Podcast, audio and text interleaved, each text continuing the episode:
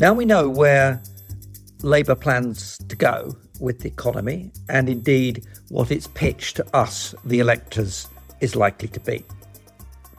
There's going to be no tax increases, no wealth taxes, none of the redistributive policies which are normally associated with the left. No, we're going to pay for all the obvious requirements on public services, the dire state of the health service, the perhaps even direr state of social care, and all the rest of it. We're going to pay for that because we're going to have economic growth. Indeed, the Shadow Chancellor believes that it's possible to promise the highest level of economic growth uh, by the end of the next Parliament in the whole of the G7. Now, either the other G7 members, all of them, have to do badly, or Labour's economic policies have to be spectacularly successful. Now, there's nothing wrong with the idea that as an economy grows, there's more money available for public services. Indeed, that's what's been going on since the Second World War. The question is is the policy, or rather the policies that are supposed to deliver this highest rate of growth in the G7, are they coherent? Do they add up? Or are there major gaps to be filled? And here, there are basically two questions. The first question is where's all this economic growth going to come from? And the second question is where's the money going to come from to underpin the investment to deliver that economic growth?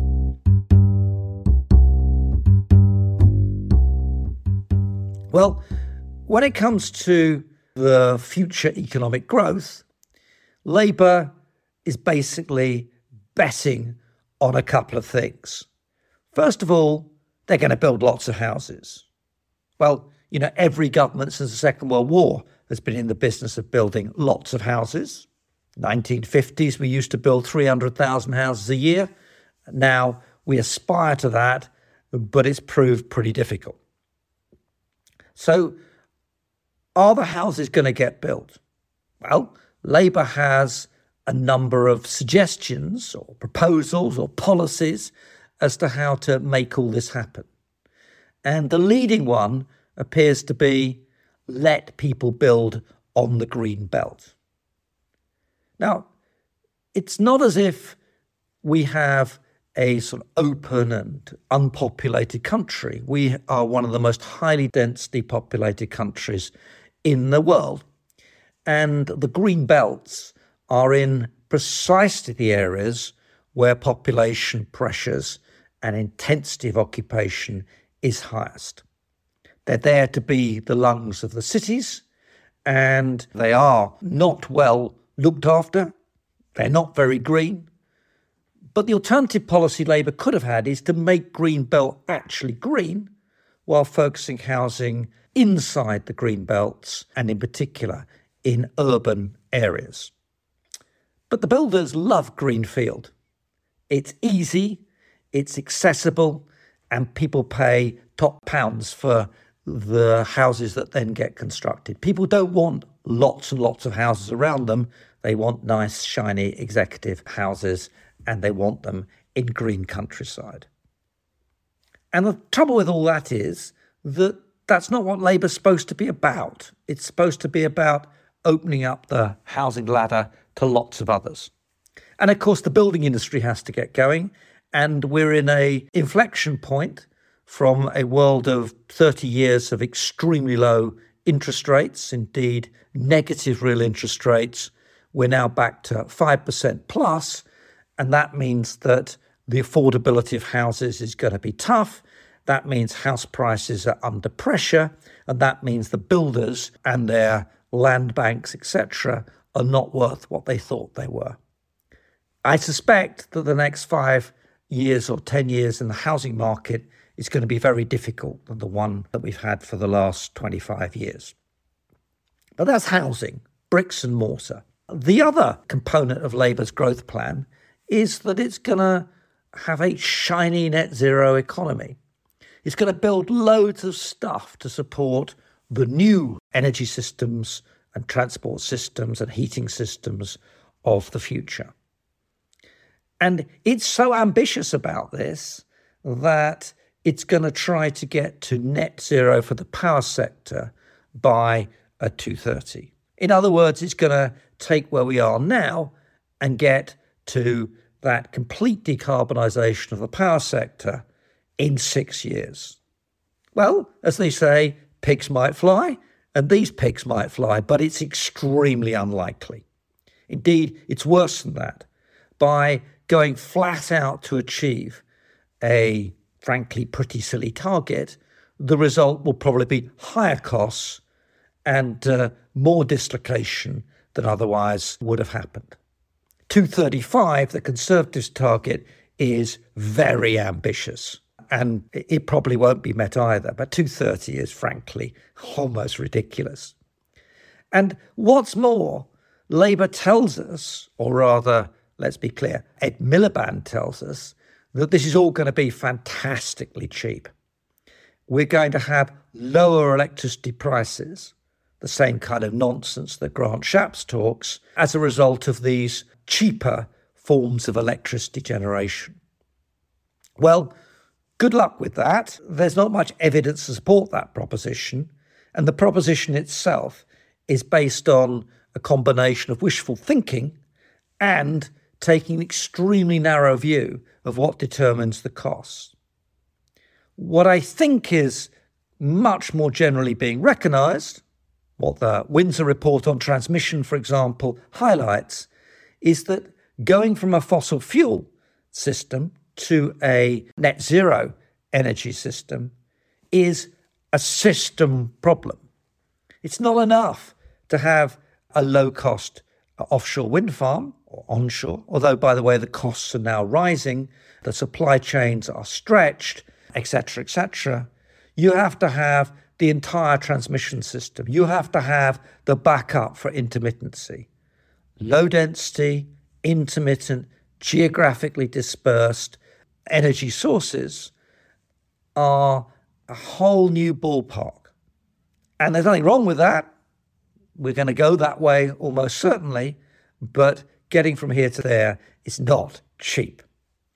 And of course, all the materials have to be available, and they're not. You can wait four years for a transformer, for a transmission system, and that's after you've got planning permission. Sure, you can halve the planning permission and industrialize the countryside, and as they say, good luck with that too, uh, but you still face four years plus seven is 11, which I think is nearly twice the timetable that Ed Miliband's got to get to 230. This isn't sensible. This is going to be expensive. And if Labour thinks that this is the route to free up resources to spend on public services and therefore not have tax rises, they are, I think, playing a quite dangerous game. And then there's all the gigafactories that are going to be built all those battery factories, all those uh, electric car industry factories, uh, and presumably all the other factories to make the cables, to refine the minerals and dig the minerals up, all the other stuff that's required. Well, the trouble with that is that that's going to cost a lot of money. And that brings us to our second question with the Labour policies. Where exactly is the money coming from?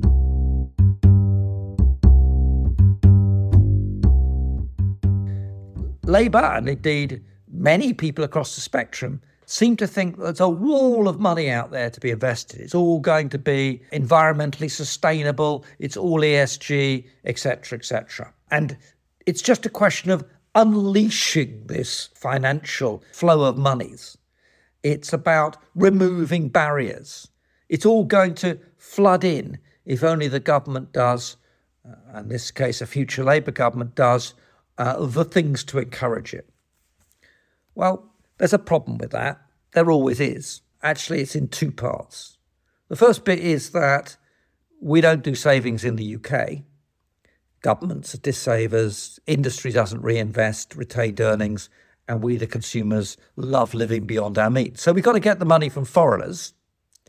And those foreigners looking at the UK have got some pretty big issues that they need to get addressed before they put the money here rather than the United States, in the European uh, Union, or indeed elsewhere around the world. Little England, the UK after Brexit, is not some kind of big player on the world stage that we all, I think, imagine in this vision of a post Brexit Britain leading the world, etc., etc. No, we're a bit part player. And what's more, we're a pretty risky bit part player after Brexit. The currency is vulnerable. The current account, the balance of payments is in a dreadful state. And we're turning not just to import the capital, but import more and more of the stuff that will be needed for this energy transition that Labour plans going ahead. Now, it's doable, but you have to recognise that the only point of finance is to find funding for the payment of the interest, the payment of the dividends, and the repayment of capital. Without funding, there is no case for finance. And that's a problem which Ed Miliband, in particular, doesn't seem willing to answer. Who's going to pay the interest, the dividends, and the capital back? Is it going to be taxpayers or is it going to be consumers? And how's that all going to marry up with affordability? You can pretend that these challenges don't exist. You can assume them away by assuming that all the net zero stuff's can be cheap. But then, you know, if it's also cheap, why isn't it happening already? And why do we need any government policies if it's all going to be, as they say, in the market? So we'll need to attract that money. And not only will we need to attract that money, we're going to have to pay a much higher cost of capital than we paid in the past. Again, something which doesn't appear to enter into Ed Miliband's calculations. You know, the interest rate's five, it's not naught. The equity premium has gone up. World financial markets are not in a good state. China is not growing as it was expected to. The great asset adjustment, putting valuations onto a different plane because the cost of capital is based on an interest rate of five and above, is quite a different story to one where effectively debt was free because the real interest rate was negative. And all that private equity money, infrastructure fund money, all that easy capital, searching for anywhere to go in a world where yields were very small. It's not the world we're in now. We're in a very different place.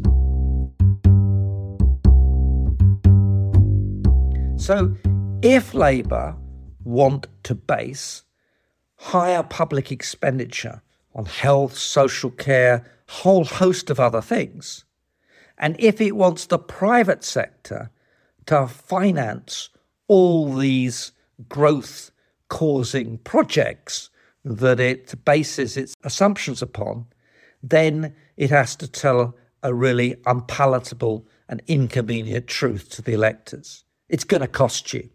You're going to pay higher energy bills. You're probably going to pay higher water bills and higher bills for all the other investment that lies behind this growth plan.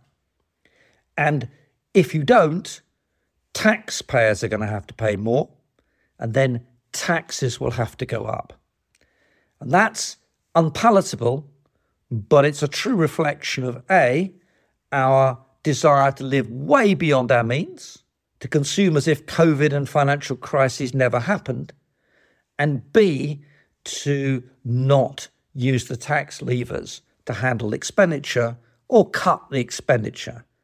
In other words, our desire for ourselves to spend more and more, and our desire for governments not to tax us more, in the end, doesn't add up. And after a Labour growth experience, all this is supposed to deliver the goods within five years, remember, within the Parliament, the fastest growing GDP amongst the G7. All of that is potentially going to become part and parcel of a more fundamental rethink about the role of the state and the size of taxation and the size of public expenditure within our economy. And in the end, all of this adds up to a simple proposition. Someone at some stage is going to have to confront the British public with the reality that it has to live within its means, that it has to be a sustainable economy based upon sustainable consumption and sustainable investment. Right now, it's pretty clear it isn't sustainable. Therefore, it will not be sustained. Thank you.